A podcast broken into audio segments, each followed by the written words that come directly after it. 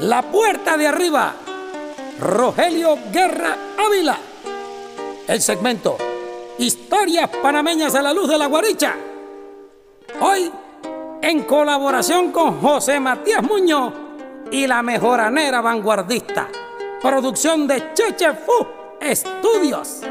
Novela ganadora en el 2016 del Premio Nacional de Literatura Ricardo Miró. Una pandilla de niños aprovechó que la escuela había sido cerrada desde temprano para pasar el resto de la mañana jugando a las canicas. Salieron en una tropa de más de 20 mozalbetes que iban alborozados de regreso a sus casas, tirando piedra a los pájaros con sus caucheras artesanales y romando cuanto mango en el patio ajeno encontraron. Pero para cuando llegaron al frente de la casa Guate, solo quedaban cuatro de ellos. Fue allí donde se demoraron para echar sus partidas de canicas. Uno de los chiquillos había lanzado un reto contra Calixto, que se preciaba de ser muy diestro en el juego y tenía fama de manucos. ¿Qué será manucos? No importa. Lo cual no le hacía gracia a ninguno. Solía llevar los bolsillos del pantalón hartos de esferas de todos colores, que poco a poco había ido ganándole a sus amigos en buena lid. El premio propuesto para la competencia era la piponcha de cristal de Calixto, que era muy codiciada por todos porque era buena para quebrar otras canicas y porque en su interior se podía distinguir claramente una gárgola de tres colores. Era el gran tesoro que todos lo ambicionaban. Y él, que no era de rechazar desafíos, aceptó jugársela en una partida de todos contra él. Como no había llovido desde hacía un par de días, la tierra estaba seca y perfecta para los guiños y los rebotes de las canicas. Fue una contienda larga e intensa en la cual Calixto tuvo que recurrir a toda su experiencia y a incontables artimañas de jugador experto para no perder su afamada canica. Había ya derrotado a dos de sus adversarios cuando tuvieron que interrumpir momentáneamente la partida para darle paso a un tilburí que pasó junto a ellos levantando una polvareda y que se detuvo frente a la casa. Del carruaje descendió una mujer con un entallado vestido de tafetán que tenía una arzalla de vuelo libre y una tosca mantilla negra sobre los hombros. Empezó a abanicarse apenas pisó el suelo con una gracia que parecía fingida y hasta teatral. De pie en el medio del camino, miró hacia la casa y en su torno con recelo y con indecisión. Luego reparó a Calixto, que la observaba con fijeza a pocos pasos de ella, con un aire de rabia subiéndole a la cara. Se le notaba furioso contra la mujer y ella lo desafió un momento con los ojos antes de sonreírle. Después lo saludó con familiaridad y trató de acariciarle el cabello cuando pasó a su lado, pero Calixto la dio la cabeza para esquivarla con un desprecio nada sutil. La mujer detuvo entonces su marcha se volvió para mirarlo otra vez, como retándolo, y le lanzó un beso de burla que él ignoró con desprecio. Tenía sus razones para actuar de esa manera. No sabía que su nombre era Lisandra Mojica, pero la conocía bien porque a diario iba a la chichería de su padre, desde que bajaba el sol de la tarde, y que era la hora en que los jornaleros solían pasar por sus porciones de chicha para refrescarse el cuerpo y para embrutecerse la mente. Un sábado temprano su padre le encargó que limpiara la corraliza de la yegua, que ya estaba insoportable por la peste y por las moscas. Pero al poco rato regresó apurado y lo relevó del trabajo sin darle una razón válida.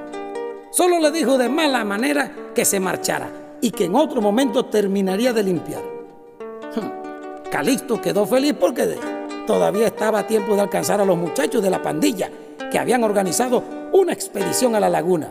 Pero antes de marchar, se le ocurrió pasar de nuevo por la chichería para tomar el cuchillo con cabo de madera que era bueno para pelar naranja. Fue entonces cuando sorprendió a su padre haciendo el amor apurado, con los pantalones caídos hasta las pantorrillas y con la camisa desbrochada y levantada a la altura del pecho, totalmente empapado de sudor y con las botas puestas y más pendiente de quién pudiera sorprenderlos que de lo que estaban haciendo. La mujer estaba trepada sobre el viejo mesón de carpintería que ahora usaban en la fabricación de chicha y a un lado de las cacerolas y otros trastos, despernancada y con el traje hecho girones y jadeando con energúmena a pesar de que él trataba de callarla con una mano mientras con la otra le daba nalgadas enérgicas. Calixto se quedó mirándolos más que deslumbrado por aquella mecánica tan compleja de amañarse que por la hazaña en sí, que nada tenía que ver con lo que sus compañeros de la escuela le habían dicho. Su padre estaba tan inspirado que no advirtió su presencia, pero la mujer sí lo vio y en lugar de reprimirse le envió un beso en el aire y le hizo señas burlonas para que se acercara. Calixto dio media vuelta y se fue espantado y a paso apurado, pero se tropezó con Jacobo que corría hacia la chichería para pedirle que lo dejara acompañar a la laguna y pudo evitar a tiempo que también él se encontrara con semejante ignominia. Había pensado contarle todo a su madre para que ella supiera acerca de las andanzas de Adolfo Usuga en su venerada chichería y fue a buscarla con esa intención. Pero demoró en encontrarla y ya más calmado lo pensó mejor y terminó arrepintiéndose a última hora porque, si lo hacía, no habría manera de evitarle un dolor. Marta Lalinde, que regresaba de entregar un manojo de rosas blancas a una vecina dos calles baja abajo, se sorprendió a verlo en el portal de la casa con una actitud nerviosa que ella le conocía bien, porque era la misma cada vez que entraba en pánico. ¿Qué sucede? Le preguntó con cierto temor. Calixto improvisó rápidamente una escapatoria que la estaba esperando para pedirle que le diera permiso a Jacobo para que vaya conmigo un rato a la laguna, le dijo. Marta Lalinde lo pensó en un rato como no creyéndole, pero después le dijo con una sonrisa, está bien, pero estén de vuelta antes de que aparezca su papá, que me dijo que iría a dar una vuelta al pueblo y que no se demoraba. Calixto asintió sin una palabra y en ese mismo momento se juró olvidar la terrible escena que no solo le había perturbado, sino que además le saturó la cabeza de cosas que hasta ese momento nunca le dio por pensar. Pero le fue imposible conseguirlo porque desde ese día le nacieron ideas desaforadas en el corazón. Fue por eso que al ver aquella mujer descender del Tilbury, la cara de Calixto, que siempre fue pasiva y alejada, adquirió de repente una expresión de enemigo. Pero algo diferente le ocurría desde entonces con ella. Una mezcla de deseo y de aberración que no podía sacarse del pecho. No pudo dejar de pensar en ella desde el día en que la vio despatarrada sobre el mesón dejándose hacer todas las cosas que se le ocurrieron a su padre. Estuvo pensando en ello durante varios días y solo entonces consiguió interpretar lo que había sentido en ese momento que no era miedo ni rabia, como creyó al principio, sino terribles deseos de ser él quien le hiciera esas cosas que le hacía su padre con una candorosa agitación de principiante. Quería volver a la chichería y encontrarlo de nuevo, uno encima del otro, y que ella le lanzara besos de burla y se volviera a invitarlo para que se les acercara, para sentirle el agrio olor del cuerpo y para ver de cerca cómo se hacía aquello de lo que tanto hablaban sus compañeros en la escuela y que desde hacía mucho tiempo él deseaba hacer, pero que no sabía ni cómo ni con quién. Algunos días después, al volver con Jacobo de la escuela, decidió desviarse del camino para buscar el nido de ardillas del cual algunos compañeros de clase estuvieron hablando toda la mañana. No creyó tener problemas para ubicar el lugar exacto guiándose por las cosas que escuchó de quienes decían haberlo visto recientemente. Sin embargo, aquel lado del pueblo era un paraje abrupto y nuevo para él. Casi media hora después, en una encrucijada del camino, se encontraron una cerca de árboles dentro del cual vieron el humo de una fogata encendida en el patio y al fondo una profunda y silenciosa casa de madera. Era baja y de aspecto muy pobre, pero embellecida por el trino de los pájaros entre las copas de los árboles que dispensan la sombra. Demoraron todavía un rato más tratando de ubicar sin éxito el refugio de la jardilla sobre la enramada y estaban tan entretenidos en ese asunto que no se dieron cuenta de que eran observados desde el otro lado de la cerca por una niña que llevaba sobre los hombros una inquieta cría de ardilla. Era mi hijita, la hija del sepulturero. Calixto no había olvidado su nombre, pero con facilidad la reconoció. ¿También ustedes andan buscando a Cacúa para matarla? les preguntó. Calixto lo negó de un modo tajante al mismo tiempo que Jacobo lo admitía con una ingenuidad muy suya. La niña les dijo que la ardilla se había caído del árbol después que un gavilán coliblanco cazó y mató a la madre y que ella la recogió y ahora era su mascota. Dos días atrás, unos niños de la escuela habían tratado de matarla a pedradas, pero se dispersaron asustados cuando su abuelo asusó contra ellos a los perros. Cacúa, como la llamó, era dócil y muy confiable y no tuvo que hacer nada para conseguir lo que le tuviera miedo. Le gustaba caminarle encima de los hombros y colgarse del pelo y del vestido. Y si no se atrevía a aventurarse sola por el suelo, era porque le temía a los gatos que se mantenían al acecho esperando cualquier descuido. Jacobo quedó encantado con el inquieto animalito, aunque le tenía recelo porque sabía que podía morderlo. Mi papá la quiere para hacer un guiso con patatas, pero no voy a dejar que la cocine, dijo mi hijita al tomar a la ardilla y colocársela a Jacobo sobre la cabeza. El niño logró una risa divertida. En el portal de la casa, debajo de un empedrado entrelazado por una pasionaria llena de flores, estaba un hombre ya entrado en años, con una cara oscura y una barba muy blanca, descalzo y vestido de andrajos, que hizo señas en el aire con una mano mientras con la otra se apoyaba en un bastón. Tenía el cuerpo ladeado, porque los muchos años lo habían sesgado como el viento a los árboles más recios. Calixto lo estuvo observando mientras conversaba con mi hijita. Lo vio rondar por el patio, hablando solo y lanzando pesados salivazos al suelo endurecido. Y lo único que le impresionó fue su aire de calmoso misterio. Es mi abuelo y lo llaman el que sabe, dijo la niña al escucharlo chistar con autoridad. Después de interpretar las señas que el anciano echó al aire, agregó, dice que quiere hablar contigo. Calixto, por supuesto, se sintió intimidado, pero la niña lo tranquilizó divertida y le dijo que la acompañara. Él accedió con lentitud. Una inesperada necesidad lo obligó a tomarse de la mano de su hermano. El anciano les indicó un banco y los niños se sentaron a esperar en silencio.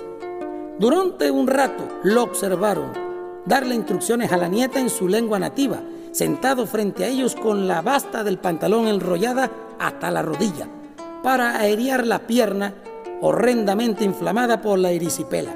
Al rato, mi regresó llevando con ella una olla grande con flores de sauco hervida y le hizo lentas abluciones sobre la pierna enferma, cuyas grandes manchas lívidas mantenían impresionado a los niños. Finalmente el anciano habló, dirigiéndose a Calixto. Tú no eres como los otros, tú puedes cruzar del otro lado y ya lo has hecho. ¿Sabe de lo que hablo? Calixto lo negó con un ligero movimiento de la cabeza, temblando de sorpresa y algo atemorizado por su aspecto de lamentable abandono. El anciano lo miró un largo espacio con sus graves ojos agotados, como analizándolo, mientras terminaba de atenderse la lesión de la pierna. Sí lo sabes, insistió al disparar un grueso salivazo en el piso y taparlo con tierra. Más de una vez ha cruzado y alguna cosa de allá has traído. Mi hijita me habló del raro objeto que le enseñaste. Eso no era de aquí, eso pertenecía al otro lado y fue bueno que lo regresaras. El tiempo tiene muchas puertas y tú has encontrado una de ellas. Hay gente que puede viajar por esos pasillos y hay otra que no puede hacerlo. Si tienes esa habilidad, habrás de conseguir muchos conocimientos pero si viajas sin conocimiento, entonces puedes provocar que sucedan cosas malas y las cosas se moverían de un lugar a otro como el oleaje de la marea. Todo lo que ocurre en el mundo obedece a una orden mayor y forma parte de un dictamen dado por Dios. Eso es algo que no podemos ni debemos cambiar. Calixto lo escuchó muy atento y con fascinación, con una sonrisa trémula dibujada en el rostro hechizado con la sedosa voz del anciano, pero sin entender muy bien las cosas que decía. Jacobo, sin embargo, ni siquiera le prestaba atención porque estaba entretenido con la ardilla, que se revolvía inquieta debajo de su camisa. Es el limbo donde van los niños muertos. No, respondió el anciano. Ese también es el mundo de los vivos, pero de ayer o de mañana. He visto cosas y las he escuchado también, dijo Calixto. Del otro lado hay gente muy extraña que viste de manera diferente. También he visto luces y escuchado una música como dormilona que canta una mujer que tiene la voz de un ángel del cielo. Lo hace en un idioma diferente. Mi mamá, que también la ha escuchado, dice que es inglés. Al principio yo sentía miedo, pero ya no. Mi hermano también la ha escuchado algunas veces. Y la volverás a escuchar y verás otras cosas todavía más asombrosas si tienes el espíritu fuerte creces con conocimiento. Yo, que he caminado mucho y he visto forjar muchos milagros, solo había escuchado sobre las puertas en el tiempo y siempre supe que existía un camino para cruzarlas. Ahora soy solo un viejo que se pudre en vida y lo único que te pido es que dejes ser testigo de ese milagro. Solo necesito eso y después podré morir tranquilo. Desde esa puerta algo nos podría llegar o nosotros podríamos enviarlo. El anciano era un hombre de numerosos conocimientos, pero no de los que otorgan la edad y la experiencia, sino de las habilidades visionarias y adivinatorias perfeccionadas durante un breve inducción al chamanismo. Era un hombre grande, huesudo y de rostro ahindiado, también de pocas y fatigosas palabras. Durante su juventud había descubierto en él las sorprendentes facultades sanadoras y la facilidad para comunicarse con los espíritus, aunque nunca logró sobreponerse al miedo que ese ejercicio le causaba. En algunos momentos quiso controlar su entorno, la brisa, las lluvias, el calor, que lo envolvían todo con sus ráfagas ardientes, pero no fue capaz de alterar el clima por más que lo intentó. Solía decir que había recibido su don por herencia Alguna abuela antiquísima de la que nunca sabría mayor detalle dejó en su madre la extraordinaria capacidad de dominar la irrealidad. Pese a su talento tan evidenciado, no se sometió al ritual de iniciación al chamanismo porque su espíritu debilitado no pudo soportar el riguroso entrenamiento, aunque conservaba intactos sus dones. Ninguno de sus hijos le heredó sus aptitudes ni mostraron el menor interés por aquellas artes. Sin embargo, las advirtió en su nieta desde el día en que vino al mundo, pues había nacido con los ojos abiertos y mirando su entorno con una atención analítica que a todos asustó. Mientras hablaba con Calixto, procuró utilizar palabras sencillas para hacerle entender. En sus exámenes sobre la existencia de las puertas en el tiempo, se dio cuenta que éstas eran muy difíciles de encontrar porque son invisibles, inestables y muy evasivas. Se abren y cierran sin previo aviso y no manifiestan ninguna señal a quienes las buscan para atravesarlas. Simplemente aparecen y desaparecen. Son pasillos que obedecen a leyes físicas superiores que él mismo no había logrado descifrar y son el resultado de una fuerza producida cuando el sol y la tierra se unen. ¿Hay en tu casa un punto de esa unión que se convierte en un atajo? Y tú, seguro que sin darte cuenta, has sabido cómo encontrarlo. Quiero que me lleves a su presencia porque solo creeré en el testimonio de mis ojos cuando pueda comprobarla. Hablaba con genuino conocimiento del misterio, con una pasión de viejo sabio distinguido y venerado. Calixto quedó pasmado con las cosas que escuchó y se sintió feliz porque era el poseedor de un prestigioso poder negado a los demás. Tengo algo que traje del otro lado, dijo el niño al sacar de su bolsillo el duende de felpa que había tomado del árbol de Navidad y cuyos cascabeles tintinearon alegres al sacudirlos al aire. No soy crédulo y este muñeco no es prueba suficiente. Quiero yo mismo cruzar. Atraído por el muñeco, Jacobo quiso quitárselo a su hermano, pero él no se lo permitió. Volvió a guardarlo en el bolsillo. Pero dicen que no todos pueden cruzar, dijo Calixto. ¿Cómo sabe que usted sí podrá? Lo intentaré. ¿Crees que estos años que cargo encima no me lo ha dado la ciencia para pretender lo imposible? Me bastaría un solo intento para saber si podré o no hacerlo. Quiero cruzar y no volver atrás. Calixto estaba menos asustado que emocionado, pero dijo con curiosa franqueza, yo quiero cruzar y llevar todo lo malo que hay en mi casa para dejarlo allá. Quiero que mi padre cruce la puerta. Te pido la merced que me permita cruzar, le dijo el anciano. No me importa que encuentre del otro lado, que no podrá ser peor de lo que dejo atrás. Calixto reflexionó. Al cabo de un rato dice, lo hará si me deja acompañarlo. Quiero ver todo lo que hay del otro lado. Al final de la visita, no acordaron una fecha ni concretaron nada sobre la petición del anciano, hecha con vehemencia y reflexiva. Pero esa misma noche, Calixto se atrevió a cumplir con una especie de ritual, solo con la intención de comprobar las cosas dichas por él acerca del portal fantástico que se abría en algún lugar de su casa. Simplemente quería descubrir su lugar exacto, aunque alguna sospecha tenía de dónde podría estar.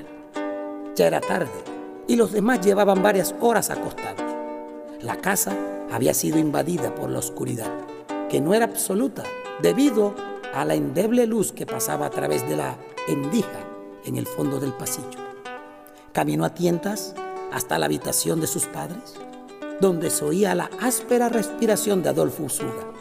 Entró a puntillas y tratando de no hacer ruido, tuvo que detenerse al pie de la cama porque su padre se revolvió en el sueño y dijo algo incoherente que él no intentó descifrar. A su lado, tendida en una pose de diosa en agonía, su madre navegaba en una especie de mar apacible. Cuando se sintió seguro de poder continuar, llegó hasta la puerta del costurero. La empujó con la punta de los dedos. Las bisagras soltaron un lamento largo y tétrico que, que mete el. Adentro, el cuarto estaba apenas iluminado por la luz parpadeante de una vela que terminaba de consumirse sobre un platito de cobre ante la figura del arcángel y que se había apagado poco a poco. Calixto entró entonces al costurero y cerró cautelosamente la puerta. Aparte de los ronquidos de su padre, que trasponían con facilidad las paredes, todo estaba callado en la casa. Observó en el interior del cuarto fijándose en los detalles que permitía distinguir la penumbra y lo que vieron sus ojos fue lo de siempre. Cada cosa estaba en su sitio, alumbradas por la agonizante flama que las hacía ver infinitamente fijadas en un lienzo. Vio la máquina de coser con los trabajos de costura amontonados encima. Vio a través del tragaluz del techo el disco de la luna casi oculto detrás de un manojo de largas y sombrías nubes.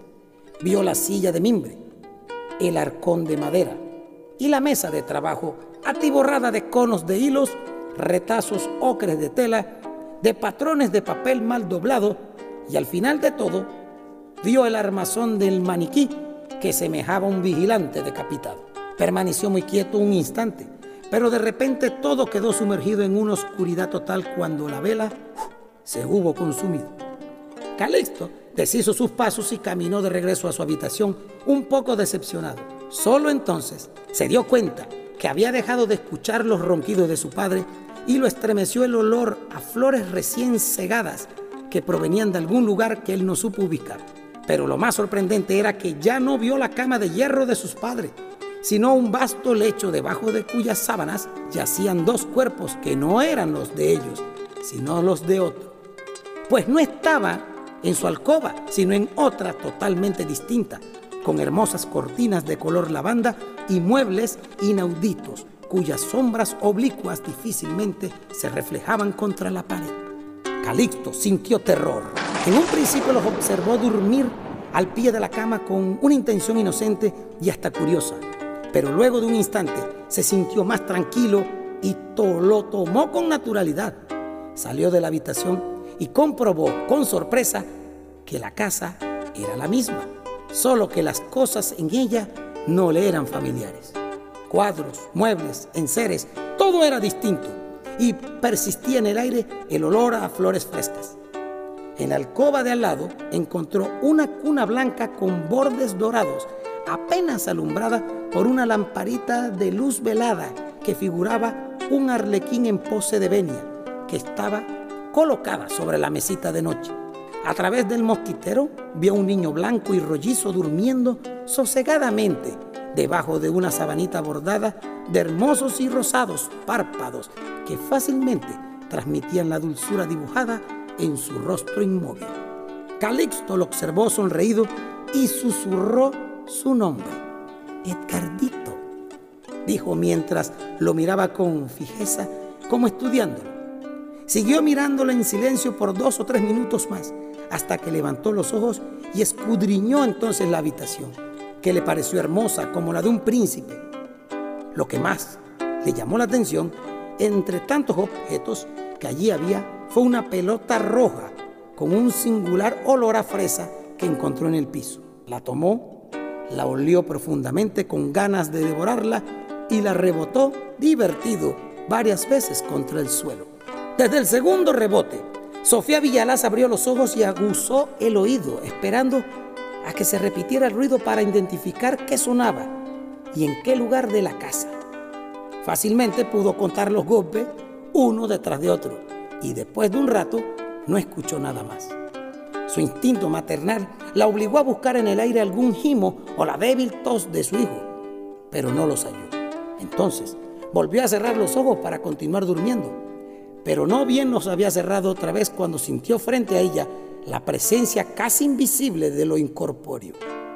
Volvió a abrirlos con un rápido movimiento y vio la silueta de un niño caminando frente a la cama en un monstruoso primer plano llevando en las manos la pelota roja con olor a fresa.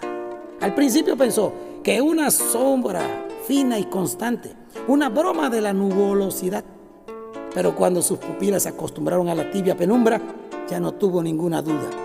Sintió un soplo helado que no se explicaba en la cálida atmósfera de la noche. Con un apresurado movimiento se sentó en la cama y llamó a su marido para despertarlos antes de que el fantasma del niño desapareciera. Primero tirándole del hombro, luego pronunciando su nombre con la voz doblegada por el denso terror de los malos presagios que sintió en la raíz de los cabellos y en la piel de la espalda, que se le erizaba sin control. Al otro día, Marta Lalinde se dedicó desde temprano a hacer la colada en una especie de pilón de ladrillos con un canal de desagüe que había hecho construir en el traspatio cerca del pozo. Tiradas por el suelo tenían las piezas que iban a lavar, separadas y clasificadas en montones de acuerdo al color y el uso. Había terminado de frotar con lejía las manchas de grasa en las camisas de su marido, mientras la de sus hijos estaban en remojo desde la noche anterior en agua con sosa, no muy lejos de ella. Los niños jugaban descalzos con la pelota. Atraída por las risas y los gritos, Marta Lalinde levantó por un momento la mirada y solo entonces advirtió aquella esfera colorada que rebotaba con un impulso inverosímil y emitía un sonido impreciso. Con voz autoritaria llamó a Calixto y le dijo admirada, ¿de dónde sacaron eso? El niño le mintió, le dijo que era de uno de los compañeros de la escuela y que se la había cambiado por una de las mejores canicas. Luego, y para impedir más preguntas, le acercó la pelota a la nariz. ¿A qué te huele? Marta de la Linde no lo tuvo claro de inmediato. Huele a sandía. Qué cosa tan rara. Es Lulo, dijo Calixto. Y luego se la dio a oler también a Elías, que estaba sentado muy cerca en una especie de silleta de mimbre. El bebé quiso agarrarla, pero su hermano no se lo permitió. Marta de la Linde volvió a su labor y Calixto al juego con Jacobo y la pelota. Lo que ella encontró poco después, al revisar sin ningún recelo el pantalón de su marido, la dejó aún más sobrecogida. Dentro de uno de los bolsillos había una especie de faltriquera que contenía algo que en un principio creyó que eran guijarros. Los tanteó, los sopesó y los sacudió para escuchar su sonido. Y finalmente abrió la bolsita y dejó caer su contenido en la palma abierta de su mano derecha. Tomó uno de ellos con el pulgar y el índice. Lo observó a la altura de los ojos. Algo tardó en saber de qué se trataba, pero cuando lo supo se le desencajó la mandíbula. Eran falanges humanas. Habían 10 o 12 de ellas y estaban tan momificadas que en verdad parecían piedrecillas de río. Marta se estremeció presa de un estupor y de horror al descubrir la monstruosa índole de lo allí de guarda. Devolvió los huesos que pudo la faltriquera y se dirigió a la chichería con unos trancos de guerra que ella misma desconocía. Allí encontró a Adolfo Usuga, de espalda, ocupado llenando las tinajas de barro con la bebida recién preparada. Él no la escuchó aproximarse. Cuando se volvió, la tuvo un palmo de sus narices y con la mano en alto para mostrarle su descubrimiento. ¿Qué es esto? Le preguntó a la armada. ¿Acaso es lo que creo? Su marido, tomado por sorpresa, no atinó a decir nada al principio, pero después del primer sobresalto volvió a ser el mismo y trató de arrebatarle la faltriquera de la mano. ¿Qué hace con eso? Marta la Linde no se dejó despojar de la bolsita y la protegió detrás de ella. Entonces, estos son los negocios que tiene usted con el sepulturero. Estas cosas son las que él trae para que usted de seguro arroje a la pócima de hechicero con la que embriaga a esa caterva de bebedores que aparecen por aquí, ¿no? Es este el famoso ingrediente secreto del que usted con tanta jactancia suele hablar. Esto es una aberración. Mire, usted cállese y entrégueme lo que no es suyo. Marta Lalinde no se intimidó, pero retrocedió varios pasos para establecer distancia entre los dos y lo desafió un momento con los ojos. Estaba asustada, claro, pero su enojo era más grande y lo hizo encararlo. Quizás era enojo por el descubrimiento atroz, o quizás había otras cosas muy profundas que salían a flote como la basura en un estanque revuelto. El hombre insistió en que le entregara la faltriquera. Primero intentó razonar con ella, hablándole en un tono que alguien que no lo conociera hubiera podido interpretar como requiebros para seducirla. Pero todo fue en vano. Usted se da cuenta de que está dándole a los bebedores residuos de gente muerta. Para algo tiene que servir todo lo que se muere y se pudre y ningún provecho se le saca. Dio dos pasos hacia adelante para cortar la distancia y extendió la mano para que Marta le entregara los huesos. Y como ella se negaba, todavía al hacerlo, la sostuvo con fuerza por uno de los antebrazos. No me ponga la mano encima. El rumor de la discusión llegó al oído de los niños, quienes detuvieron de súbito su juego para mirar hacia la entrada de la chichería donde forcejeaban sus padres. Calixto, que como hermano mayor siempre tuvo un instinto sobreprotector, le entregó la pelota a Jacobo y le indicó que fuera a jugar con ella al otro patio para evitar que presenciara el altercado, mientras Elías inquieto en su silleta, rompió a llorar con un chillido angustioso, como de malestar. Calixto no sabía qué hacer. Pocas veces había visto a su madre enfrentarse abiertamente y con tanto coraje a su padre, y sabía que aquello nunca tenía un buen final.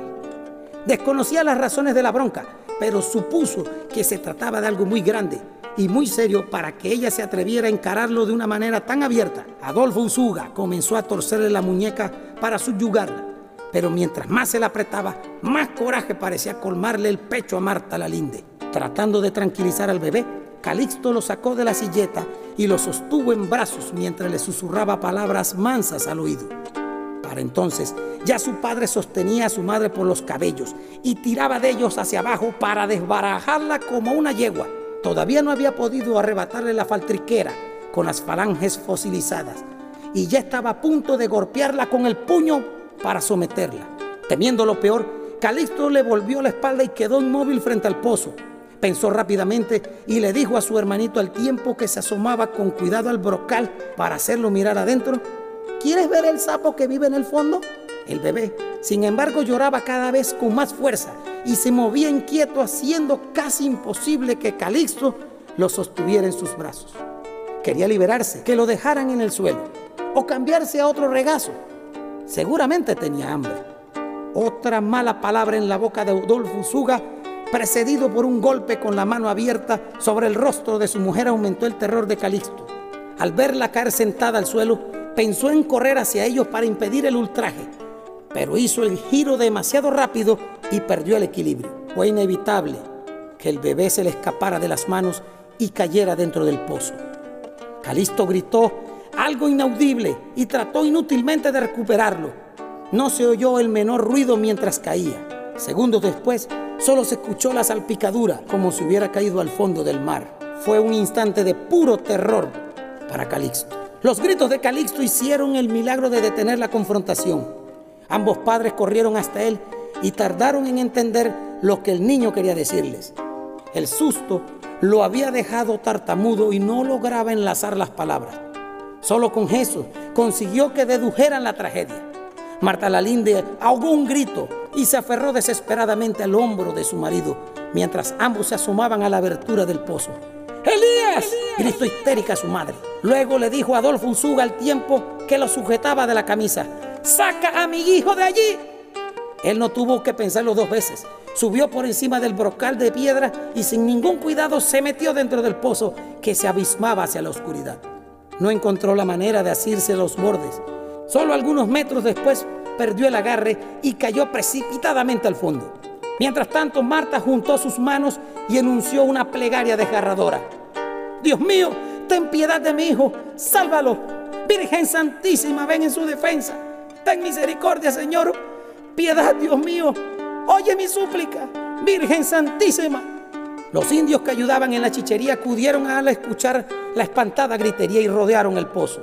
Abajo, Adolfo Usuga buscó a su hijo como quien busca una piedra en el fondo de un estanque oscuro y revuelto y no lograba dar con él. Más de una vez se sumergió y volvió a salir para tomar aire, hasta que finalmente, en la última tentativa, lo encontró y como pudo enredó la soga alrededor de su cintura para que los indios lo sacaran de allí a tirones. No fue una labor sencilla y todavía tomó algunos minutos más, cuando por fin reapareció Adolfo Usuga llevando al niño en brazos. Los indios lo ayudaron a salir. Con todo el cuidado que le fue posible, lo colocó sobre la hierba y lo examinó palmo a palmo. Su carita estaba moratada y de su boca salían burbujas de agua. Parecía sumergido en un sueño apacible, pero profundo. Marta se arrodilló junto a él para atenderlo, pero su marido no permitió que lo tocara. Está muerto, está muerto, está muerto. Entonces el corazón de ella precipitó sus latidos. La sangre se coaguló en las venas y un temblor nervioso terminó de dominarla. Ante la aterradora imagen de su hijo inerte, Marta lanzó un largo y terrible ararido, de esos que son capaces de rasgar rasgado la razón entera. A cierta distancia, sentado en el suelo, con las manos apretadas sobre sus oídos, Calixto Usuga cerró los ojos y empezó a llorar, Hoy, acompañado, musicalmente hablando, de la mejoranera vanguardista y José Matías Muñoz en los estudios Chechefu. Damos por terminada el capítulo de hoy de La Puerta de Arriba de Rogelio Guerra Ávila en este su segmento Historias panameñas a la luz de la guaricha novela ganadora en el 2016 del Premio Nacional de Literatura Ricardo Miró, categoría novela. Como dijo el chavo, nos escucaremos la próxima semana en el mismo canal y si Dios lo permite, con la misma melodía. ¡Oh! ¡Ve! ¡Ay, un!